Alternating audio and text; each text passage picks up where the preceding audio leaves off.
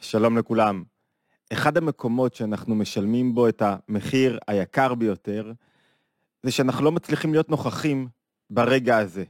ולא משנה מה זה הרגע הזה, ואיפה אנחנו נמצאים, כשאנחנו לא כאן ועכשיו, כשדעתנו מוסחת, כשאנחנו במקום אחר, במקום לנוח אנחנו קדחתניים, במקום להיות, לעשות, ליצור, אנחנו נחים.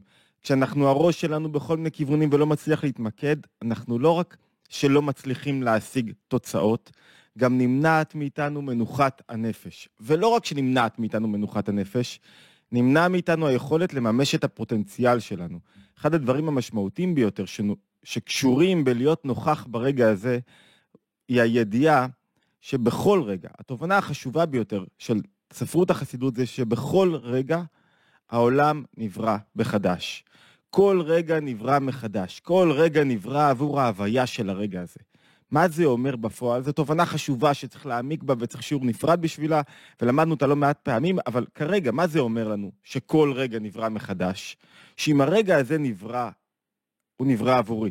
ואם אני מצליח להתמקד בו, להיות נוכח בו, להתמקד בו, לא לתת, להיות נוכח משמעותו, לא לתת למחשבות לברוח לכל הכיוונים. נושא מאוד חשוב, שעסקנו בו לא מעט, ועסקנו פה גם בסדרת המחשבות. אם אני מצליח להיות נוכח ברגע, אני תופס את הרגע, אני שותף לבורא במעשה בראשית, במעשה הבריאה של הרגע הזה. לכן, זו תובנה שחוזרת על עצמה, מצויה כבר גם לא רק בעולם היהודי, לא רק מבטא את הסוג של אקזיסטנציאליזם יהודי, קיומיות יהודי, מוצאים את זה באין ספור מקומות, אין ספור מרחבים, ברחבי התורות השונות. אבל מה זה בדיוק אומר להיות נוכח ברגע הזה? איך אני יכול להיות נוכח ברגע הזה? מה, מה קורה ברגעים השונים? לשם כך, אני רוצה ש...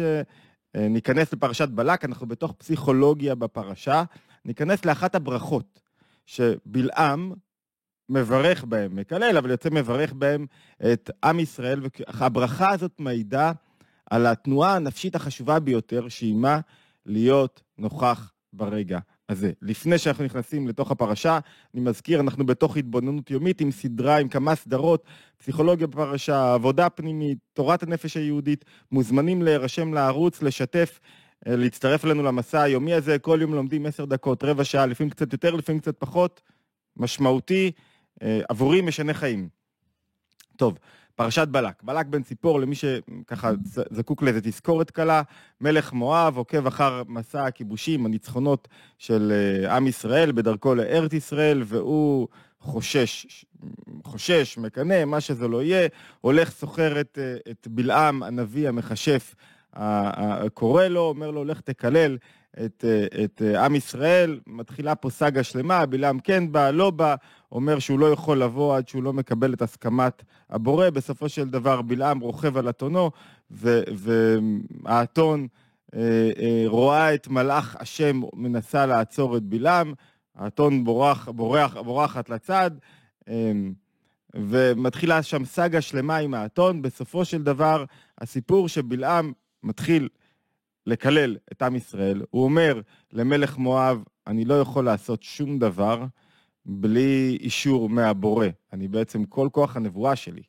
בא מהבורא. ויש פה גם מסר חזק, מסר צדדי שהוא לא חלק מה, מה, מהמהלך המרכזי של הלימוד שלנו היום, אבל הוא אומר שגם הצדדים השליליים, גם הרוע, גם מי שמבקש לקלל, לא יכול לפעול לא כנגדך. כל מי שמנגד לך הוא בעצם לטובתך, והוא לא יכול לפעול בלי איזה אישור. אין כוח בעולם, בבריאה, שפועל כרשות עצמאית. אין כזה דבר. זאת אומרת, אם משהו קורה, הוא מכוון. המסר הפנימי, שלא צריך לפחד מרוע.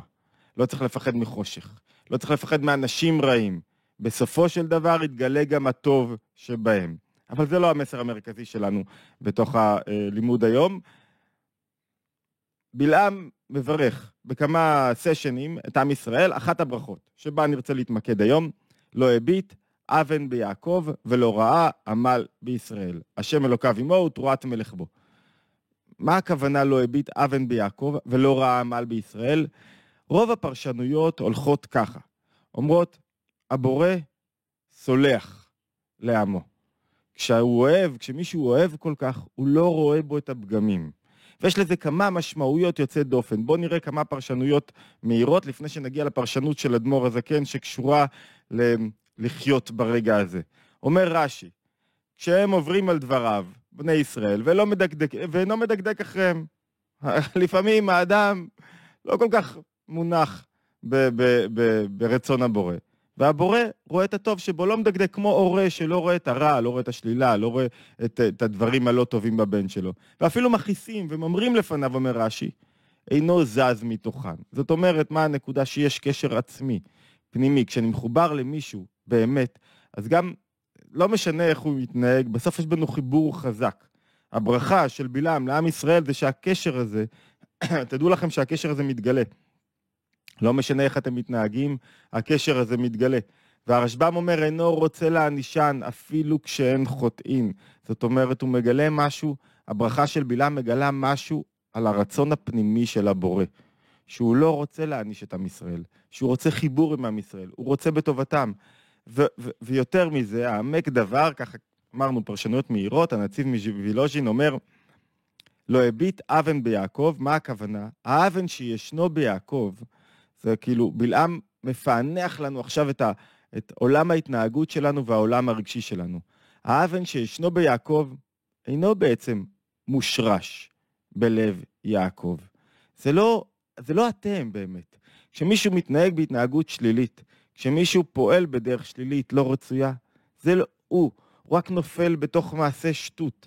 זה לא האני האמיתי. בעצם בלעם אומר לנו, הבורא יודע שכשאתה נופל, כשאתה הראש שלך בכל הכיוונים, זה לא אתה באמת. לכן הוא לא רואה את הרע ואת השלילה. אתה יודע שהרע והשלילה נקראים סטרה אחת, צד אחר, הם לא האני האמיתי. והוא נותן דוגמה שזה בדיוק כמו נחש הנחושת מהפרשה הקודמת, שבני ישראל היו צריכים להסתכל על נס, על מקל, שעליו יש נחש נחושת, כדי לראות למה, להביט עיניהם ולראות שהשורש של הנחש, השורש של הרוע, הוא גם מהבורא. זאת אומרת, כשרואים מישהו שמתנהג בשלילה, המטרה המרכזית הוא לראות בו את החיוב. זה, זה, זה לא הוא, זה מה שהקדוש ברוך הוא אומר לכל אדם ואדם. הוא אומר, כמו אדם שרוצה לעשות אבן, רוצה לעשות רע, על ידי רוח שטות, רוצה לחטוא, רוצה להתרחק, אבל מה, מה, מה באמת דוחף אותו? רוח שטות, זה לא הוא האמיתי. טבע התאווה, יצרים, וכל אלה הוטמנו בו, הם אימננטים, הם חלק ממה שהבורא שם בתוכו, אבל זה לא הוא האמיתי. וכאילו מחטיאים אותו. אז הבורא אומר, בלעם, יודע, אני יודע מה הקרבות שלך, אני יודע כמה קשה לכם, אני יודע איפה אתם אוחזים, ולכן אני לא רואה את הרע ואני לא מתרשם מזה שמישהו מתנהג בצורה שלילית. ורבי נחמן אומר, אחת התורות היפות שלו, שתי תורות יפות, אומר בדיוק, כפי, מכאן למדים, בדיוק כפי שהבורא לא רואה את הרע באדם, מחפש לא להסתכל ברע, כי הוא יודע שזה חיצוני לו. כך, בתורה המפורס... המפורסמת שלו, באזמרה, הוא אומר, כך בדיוק כל אחד מאיתנו צריך להסתכל על חברו ולראות בו את הטוב. בואו, שתי התורות בקצרה של רבי נחמן, הוא אומר ככה, דרך השם יתברך, להביט על הטובות שעושים בני ישראל. זאת אומרת, כשאני מסתכל על מישהו, אני יכול להסתכל על הרע, על ההתנהגות ש- ש- שלא מתאימה לי, על איפה שהוא מבייש אותי, משפיל אותי, איפה שהוא לא מקבל אותי, איפה שהוא פוגע בי, או לראות את הטוב שבו. הוא אומר, ואף שנמצא בהם גם כן מה שאינו טוב. מאז חטא אדם קדמון, יש טוב ורע מעורבבים. אז בכל אדם יש טוב ולא טוב. הוא לא מסתכל. חלק מעבודת הבירור של הבורא זה לא להסתכל על הרע. כמו שכתוב, וכאן הוא מצטט את הפרשה, לא הביט אבן ביעקב. ומכאן למדים, ממשיך רבי נחמן, מכל שכן, שהאדם אסור לו להביט על חברו לרעה. איזה יופי. כפי שהבורא מתנהג, ככה האדם צריך להתנהג. הוא לא רואה את הרע שבך, אתה אל תראה את הרע, אתה או את, אל תראו את הרע שבאחר. אסור לו להביט על חברו לרע, אלא מה? למצוא בו דווקא מה שאינו טוב. לחפש, למצוא, לא לחפש פגמים בעבודת חברו. רק אדרבה, מחויב להביט רק על הטוב. וזו נקודה כל כך חזקה, אם אני מצליח לראות באמת את הטוב בחבר שלי לעבודה, בקרוב שלי, בבן הזוג שלי, אני, אני בעצם עושה מעשה שהוא מדומה למעשה הבורא. כאן הבאתי מליקוטי מאורן תנינא, י"ז, אני מזכיר שהמקורות עולים לאתר התבוננות, כל מי שרוצה, הם פתוחים, מוזמן לעיין במקורות, ללמוד בהם לבד, אני בדרך כלל בתוך השיחה על פרשת השבוע מביא מקורות מקוצרים, אה, מי שרוצה ללמוד באריכות את המקורות, מוזמן להגיע תמיד לאתר התבוננות. בואו נתפוס רגע מהזמרה, ליקוטי מוהר"ן רפ"ב, התורה המפורסמת. כך אומר רבי נחמן, דע. דע זה תתקשר, מלשון דעת. כי צריך כל אדם, כי צריך לדון כל אדם לכף זכות.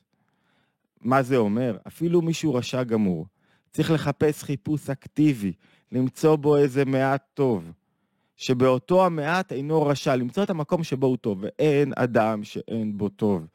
אין אדם שאין בו את הגילוי החיובי. טוב, מה זה טוב? קרבה, רצון לתת, קרבה לאחר, כשהוא רואה אחרים. רע, מה זה רע? אגוצנטריות, פירוד.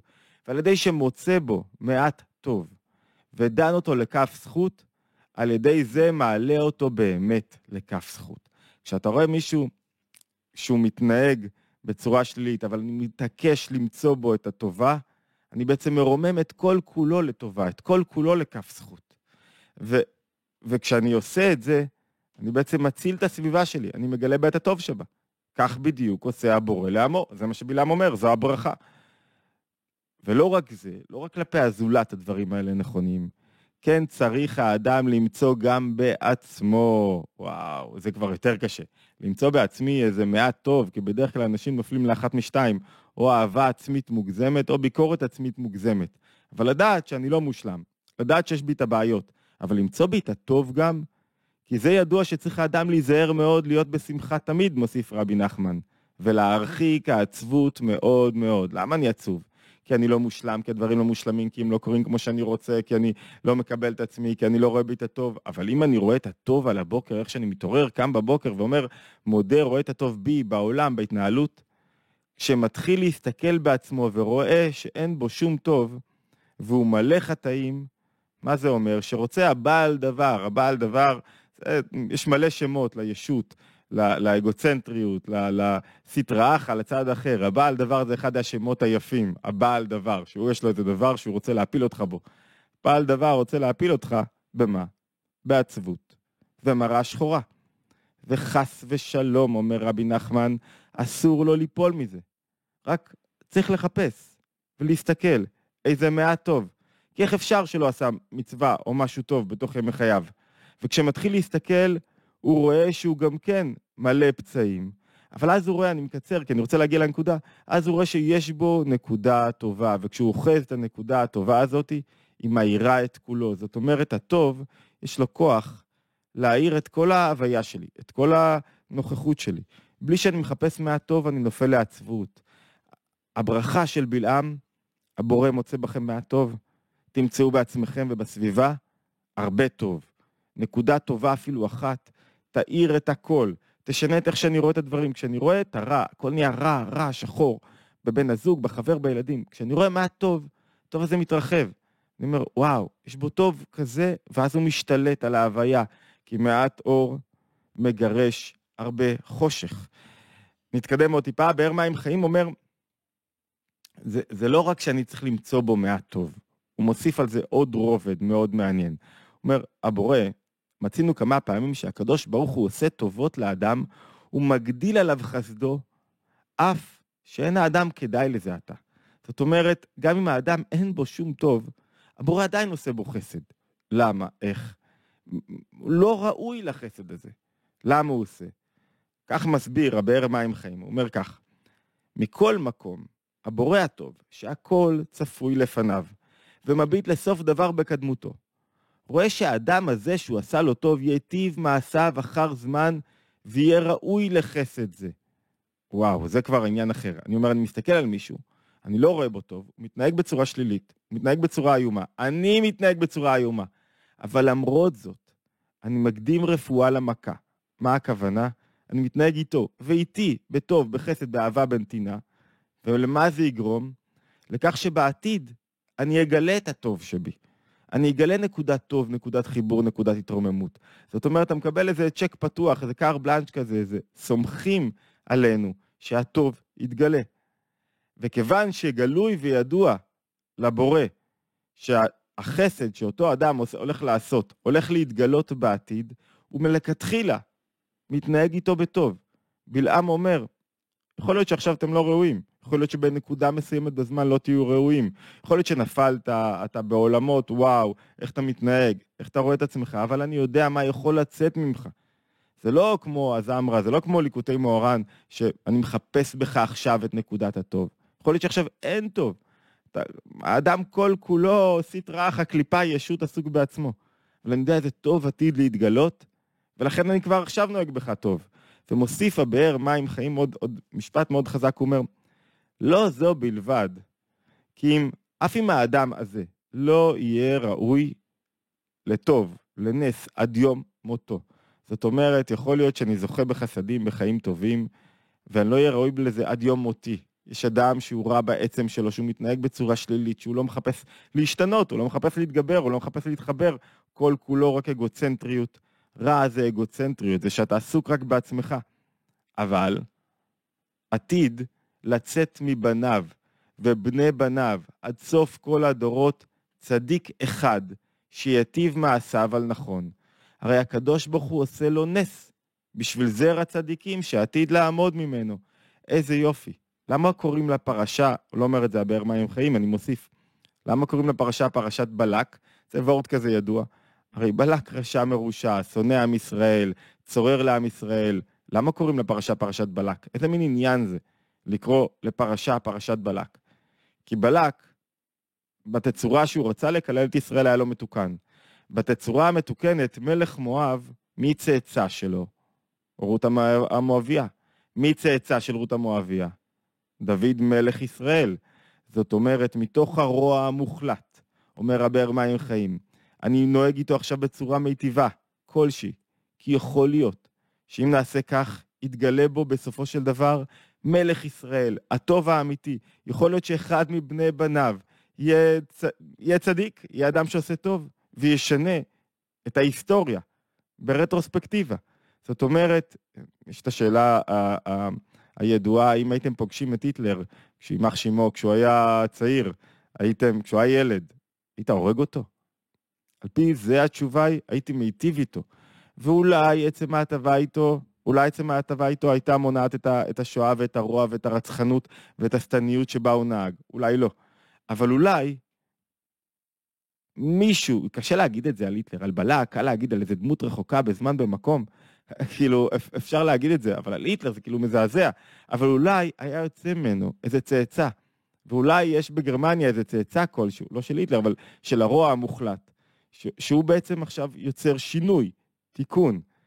וזה כבר תפיסת עולם אחרת לגמרי, שנובעת מזה שהבורא בורא את העולם, ורואה את הטוב שבכל אדם, ורואה את הסיכוי לגלות את הטוב הזה שבכל אדם. והברכה הזאת של בלעם, אני חוזר רגע לפרשנות של אבר אה, מים חיים, ולא להסתעפויות שלקחנו את זה, הברכה של בלעם אומרת שנוהגים לפעמים עם מישהו שלא מגיע לו, כי יודעים שיצא ממנו טוב או מזרעו טוב, ולכן אני סומך עליו. בואו עכשיו נלך לפירוש המרכזי שלשמו התכנסנו היום, אדמו"ר הזקן. אמ,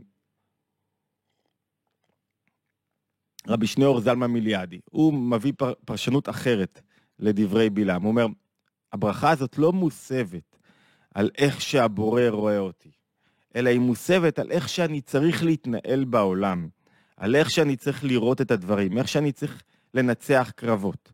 והדברים של בלעם מנסים ללמד אותנו איך צריך באמת לנצח קרבות בתוך חיי היומיום. מה אומר בלעם בעצם? לא הביט אבן ביעקב, ולא ראה עמל בישראל. אז מתחיל ככה אדמו"ר הזקן, בואו נלך גם קצת עם לשונו. הוא אומר, הנה, יש שתי בחינות, אני מזכיר, המקורות באתר התבוננות, הטקסט המלא של אדמו"ר הזקן, שהוא ארוך ומלא, שווה ללמוד אותו במקור, עם הרבה הסתעפויות. תמיד, בכלל, בכל מאמר וכל שיחה יש את, ה, את הקור, את, ה, את השדרה המרכזית. שדרה המרכזית שבה יש את הלב העניינים, את השאלה העיקרית ואת התשובה העיקרית, ויש המון הסתעפויות שהן מלאות תוכן וחיות ו- ורעיונות קטנים וגדולים ו- ומקורות. מה הבעיה? שלפעמים אנחנו מתפתים, שזה דבר נפלא, לעסוק יתר על המידה בהסתעפויות, ואז מאבדים את העמוד, את השדרה המרכזית, את, ה- את המהלך המרכזי של התורה, ו- והרבה פעמים כדי להעביר שיעור צריך לנקות רגע את ההסתעפויות ולשמור על השדרה המרכזית. וככה אומר אדמו"ר הזקן. יש שתי בחינות ומדרגות למעלה, בבחינת יעקב ובחינת ישראל. הוא אומר, באדם ובעולם ובזמן יש שתי בחינות.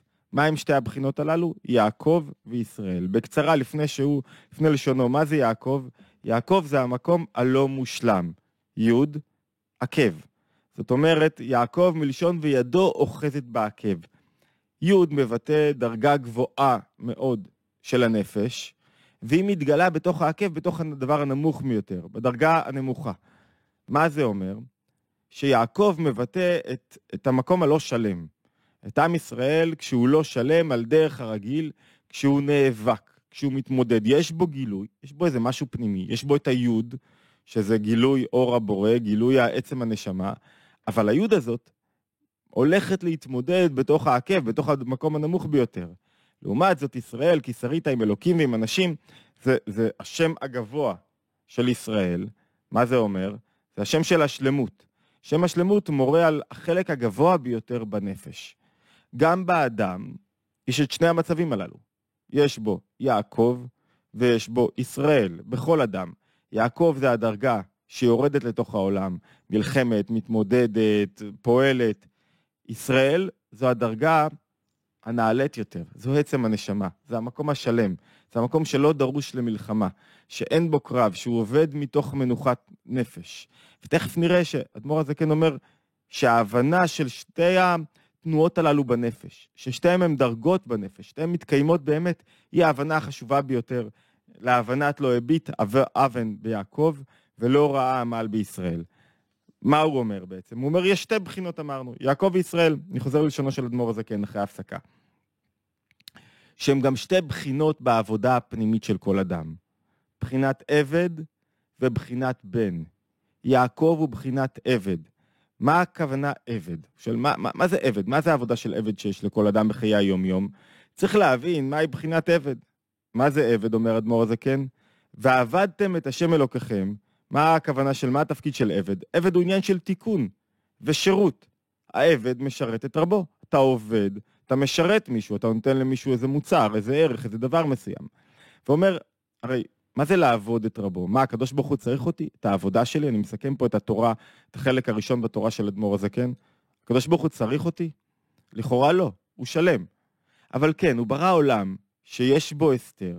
העבודה של האדם היא להמשיך לגלות את הבורא בתוך העולם הנסתר. זו העבודה. ולכן הוא עבד. עכשיו, העבודה הזאת יורדת לתוך העולם. כשהיא יורדת לתוך העולם, יש בעולם מאבקים. יש בעולם קשיים, אתה מתמודד עם הבעל דבר, עם הצד האחר, עם תאוות, עם... בעיקר עם האוון. על מה, כשאומרים אוון, על מה מדברים בחסידות? עם מחשבות זרות, שליליות, לא ממוקדות, בלבולים, שלוקחים אותי מהנוכחות ברגע הזה. זאת אומרת, יש דרגת יעקב, שלדרגת יעקב יש עבודה, לרדת לתוך העולם, הדרגה הזאת מקבילה אצל אדמו"ר הזקן לששת ימי העבודה, ששת ימי החול. שישה ימים האדם יש לו מאבק פנימי. ובתוך המאבק הפנימי הזאת יש איזה משהו שיכול להועיל לו. לעזור לו להתמקד, לעזור לו להיות כאן, במקום הזה. היוד שבעקב זה הסוד. זה המקום, איך הוא אומר ליוד? עיני היוד הוא נקודה אוכמה דלת בחיוורה כלל. נקודה שחורה שאין בה אור כלל. והוא נמשך מבחינת ישת חושך סטרו. הנקודה הזאת של, ה, אה, של היוד היא נקודה של חושך. למה חושך? כי יש בה ביטול. חושך אומר, ויהי חושך ויהי אור. קרבה גדולה מאוד לעצם הנשמה. קרבה גדולה מאוד לבורא. אז אומר, אומר אדמו"ר הזקן ככה, האדם יורד לתוך העולם, יש שם בעולם עבודה, יש שם בעולם מרמה ורמאות ומחשבות והרהורים בישין, ככה אני קורא בלשונו, ו- ומחשבות שליליות, ו- והייתי צריך, וקורבנות, והלקאה עצמית, וכל מה שאתם לא רוצים, ואנחנו עוסקים בעריכה בערוץ הזה. אבל יש לו גם את היוד בתוך תוכו. היוד זה החיבור הפנימי לעניין, לרגע, גילוי משהו מאוד עמוק, הוא מגביל את זה לעמוד שדרה, כאילו עמוד שדרה שמגלה את עצם הנשמה ומוריד אותו עד למטה. הברכה של בלעם, כשאתה הולך לתוך העולם, יש לך המון בלבולים, המון קשיים, בששת ימי העבודה, ששת ימי החול. כשאדם מתבונן ויש לו מחשבות זרות וכל מיני דברים, אז הברכה, מה הברכה? לא הביט אבן ביעקב. שהמחשבות הזרות לא ישתלטו בזכות נקודת היוד. אתה ממוקד כי אתה יודע שלכאן אתה שייך, כי יש לך גילוי גבוה מאוד. אמנם כוח גדול בחינת יעקב גם מצד עצמו, יש לו יתרון. מה היתרון? נקודת היוד שמאירה בו. והוא אומר את אחד המשפטים היפים שיש, לעולם יראה אדם עצמו כאילו קדוש שורה בתוך מאיו. הוא מביא מהושע ומתענית, מה הכוונה? למה אני נע עם מחשבות זרות? למה אני לא ברגע? כי אני חושב שפספסתי משהו, חסר לי משהו במקום אחר, המציאות הזאת לא שלמה עבורי, אולי מגיע לי משהו אחר, אולי אני לא במקומי, אולי החסרתי משהו, אולי לא עשיתי עבודה שלמה. האדם צריך להתנהל כאילו קדוש, שורה בתוך מאיו. זאת אומרת, יש לו תנועה נפשית שאומרת, פה אתה שלם, שנאמר בקרבך קדוש, פה אתה נכון. וזו תנועה שצריך לברר, היא ברור על דרך מלחמה. זאת אומרת, להיות נוכח ברגע הזה בששת ימי חול, להיות נוכח בדרגה של יעקב, זה תמיד קרב.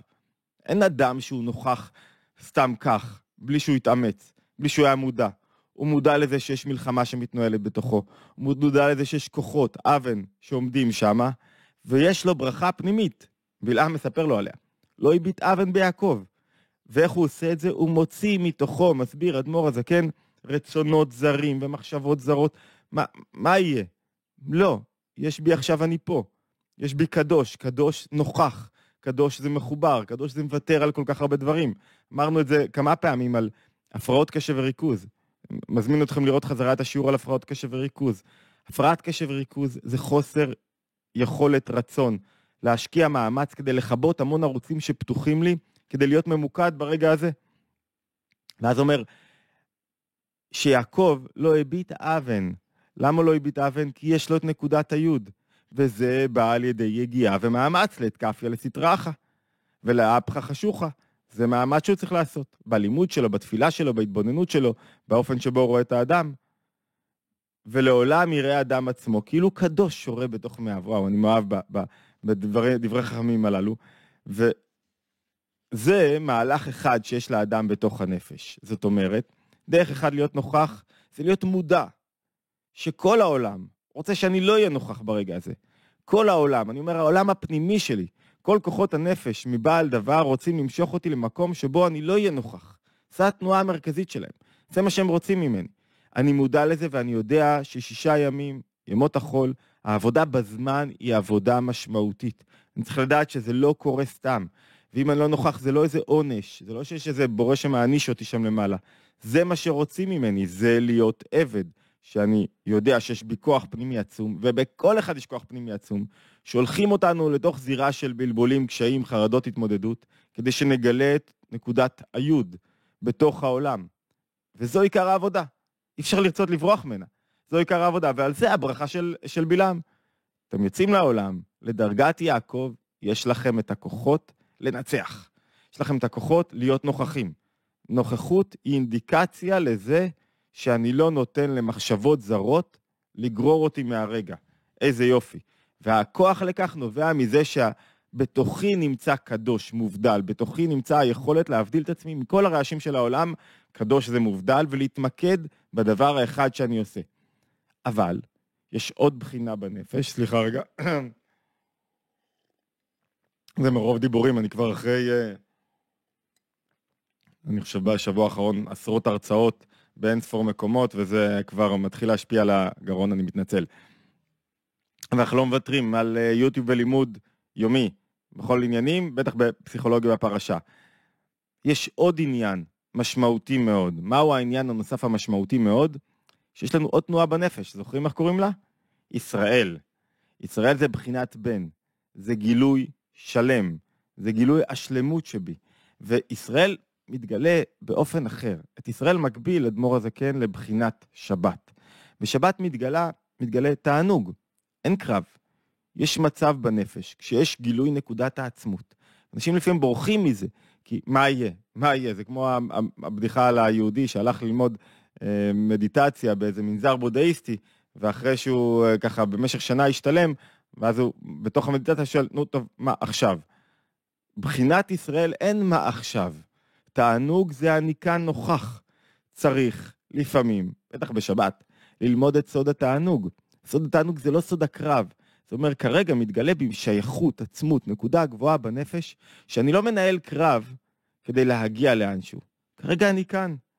וזהו, עובד אלוקים אמרנו, שהוא מתקן את ההסתר וההלם. שהוא נלחם כי העולם מוסתר, כי המחשבות שלו מוסתרות, כי יש, מה זה מוסתר? יש בלבול, אין לי בהירות, אני לא יודע לאן אני הולך ומה אני עושה. וההסתר וההלם נמשך מבחינה חיצונית. ויש בחינה, אומר, שאתה לא צריך לצעוק, ולא צריך לנהל קרבות, ולא צריך עכשיו ל... ל, ל שיש בחינה של אור שכבר נוכח, רק צריך להתענג ממנו, רק צריך לראות אותו. מה הברכה הנוספת של בלעם? ולא ראה עמל בישראל. זאת אומרת, אתה לא רואה, עמל זה עבודה, על פי אדמו"ר הזקן, יש עוד פירושים. אני לא רואה את העבודה הקשה, אני לא רואה את המאבקי נפש. אנשים תמיד שואלים, למה תמיד צריך להיות במאבק? לא, לא תמיד צריך להיות במאבק. יש בחינות, דרגות בנפש שלי שאני חייב להשתלט עליהן, להכווין אותן, לכוון אותן, כמו השכל, כמו הרגשות. יש בחינות שמתגלים לי בנפש, העצמות שלי. עצם הנפש, כשאני מגלה את עצם הנפש, נקרא רק להתענג. כי אין העבודה בבחינת עמל כלל. מה זה תענוג? דיברנו על זה כמה פעמים. לגלות מתיקות, לגלות שייכות, לגלות שאני עכשיו לא צריך להיות במשהו אחר. מה זה כשיש לי תענוג? אני כאן, עם כל העצמות שלי. לכן תענוג זה דבר מאוד פנימי, מאוד עצמי. וקראת לשבת, עונג. והטעם לזה שאין צריך בשבת לבחינת עמל, בשבת כאילו אין אסתר, האסתר הוא חיצוני.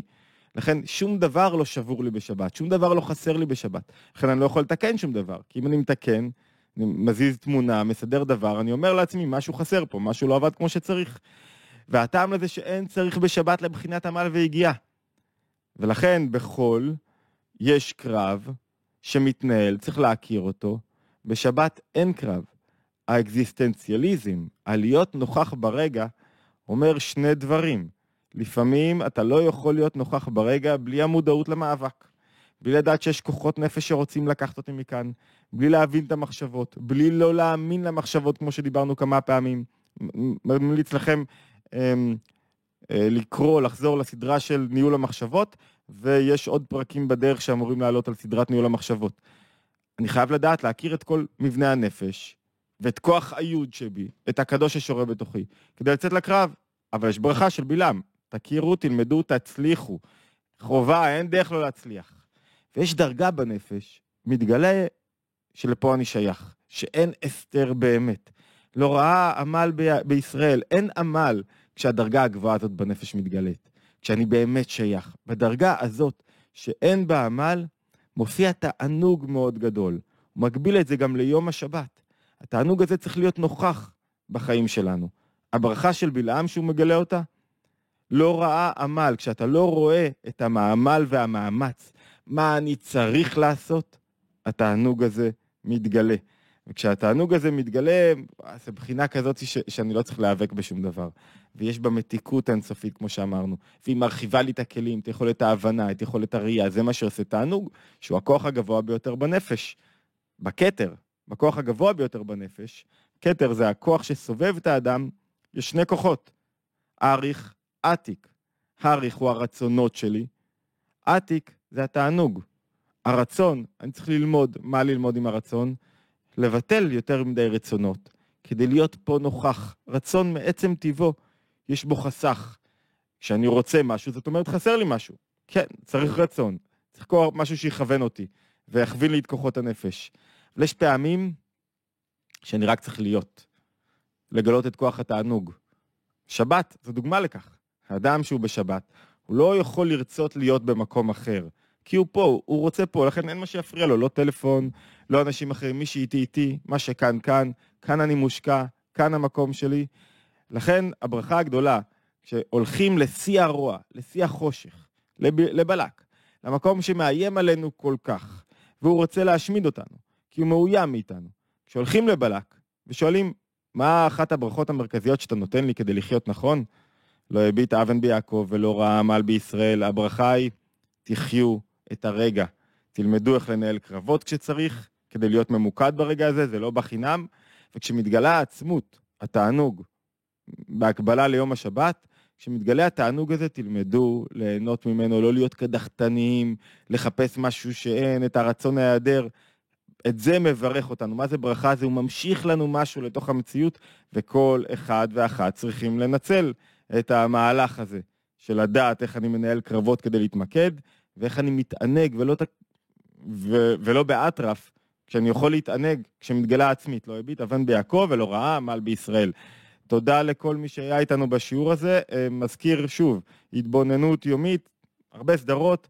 אה, אם אתם מוצאים ערך מאוד מאוד מאוד, נשמח אם תירשמו לערוץ, תשתפו ותעשו לייק לסרטון. אז הרבה בקשות, אבל אני מקווה שאתם אה, תקבלו את זה בהבנה ובשמחה להשתמע בהתבוננות היומית הבאה.